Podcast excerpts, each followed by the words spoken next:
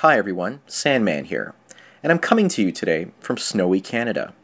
I'm buried by about a foot of snow, and all of the pictures you see here today are of the suburban wasteland surrounding my area. As people's waistlines have grown over the last forty to fifty years, so has the size of the houses. They went from this, to this, and then finally into this.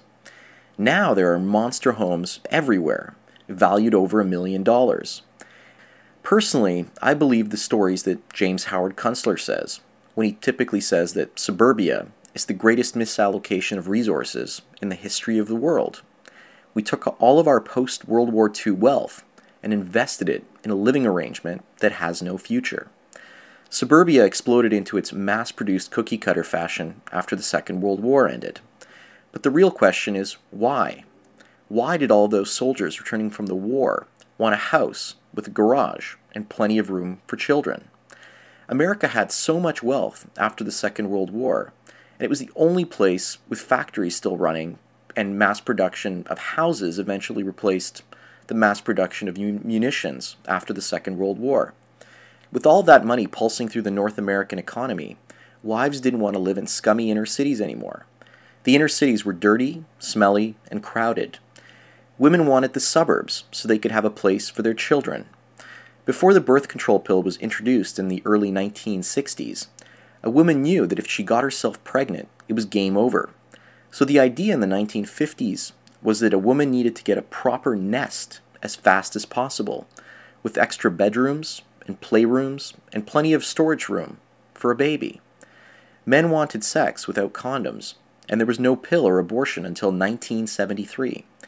Promiscuity was not possible on the scale of today because the risk of pregnancy was much higher. A house in the suburbs was the price a man had to pay for regular access to sex. And most men were willing to do it because they worked during the day, away from home, and then came home where their wives would have dinner prepared for them and the children taken care of. It was her nest. She was able to accessorize and design it any which way that she wanted.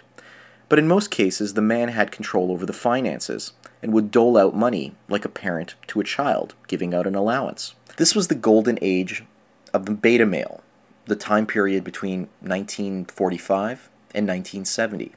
He had everything he wanted.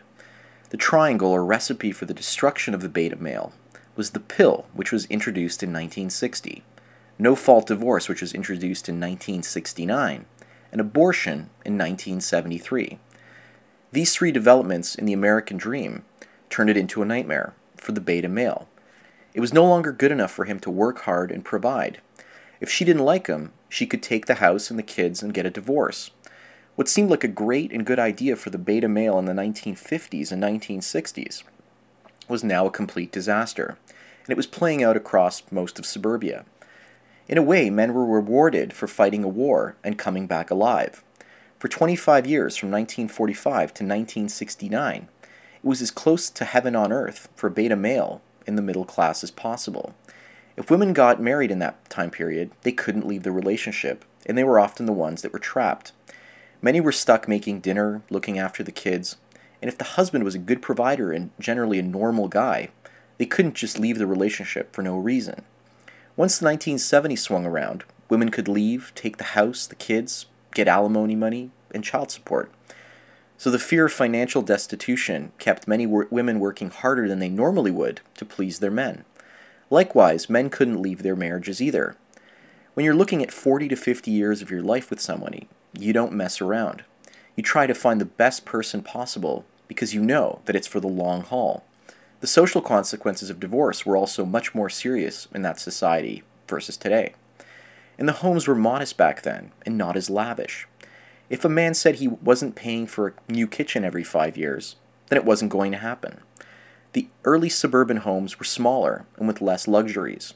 Once the sexual revolution began, men needed to buy ever larger suburban homes to please their wives, and make sure that they didn't leave with the kids and take them for all they were worth. At this point, men were the ones trapped in the relationship. The nineteen sixties were great for most men, but by nineteen seventy-five, men had to get on the defensive as the laws had swung against them. By the time the nineteen eighties had come about, the culture of the material girl was everywhere, and men were hustling as fast as they could to make money to keep their wives happy. The houses got obscenely larger. Here are some pictures of homes in the nineteen eighties and early nineties. These four-bedroom mansions have two-car garages that are basically for him and for her. It was all about his and hers. And then in the late nineteen nineties and early two thousands, the houses got even bigger.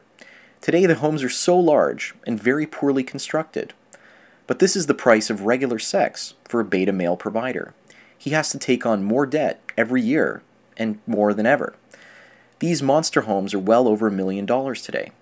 The bankers in Canada are salivating as men and women purchase these monstrosities and pay the interest payments on them. The taxes on them are also eight to ten thousand dollars a year. It seems that everyone around here is up to their eyeballs in debt, but it's okay because the Canadian government is insuring all of the loans. And real estate prices are going up about ten to twenty percent a year. The price of regular sex for beta males is roughly four to five times the inflation rate. This is not going to end well.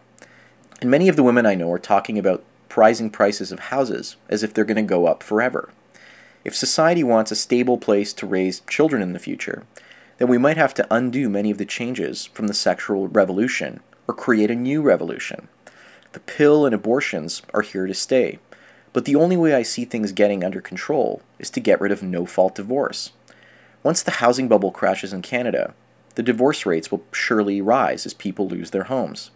Sex in suburbia is not sustainable under the current model of boom and bust economics. Many of these areas will lose equity value as the bubble pops. Americans know this all too well.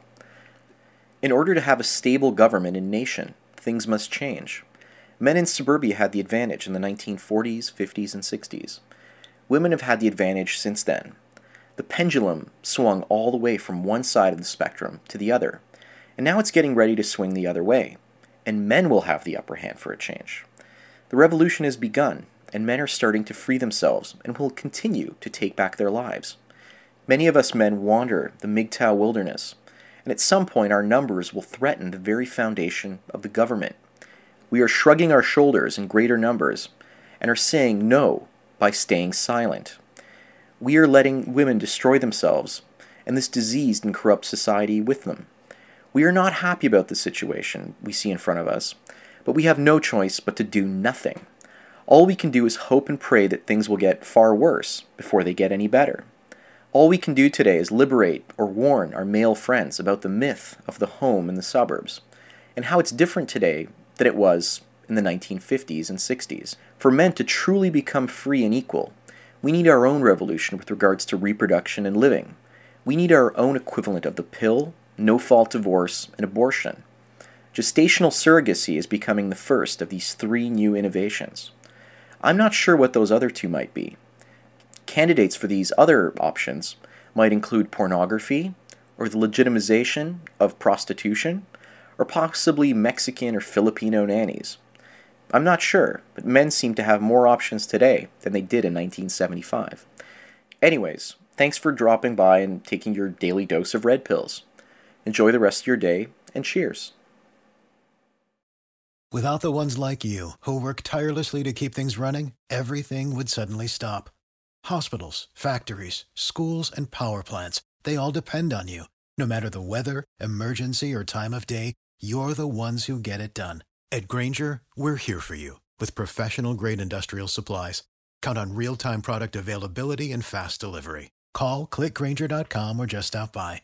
Granger, for the ones who get it done.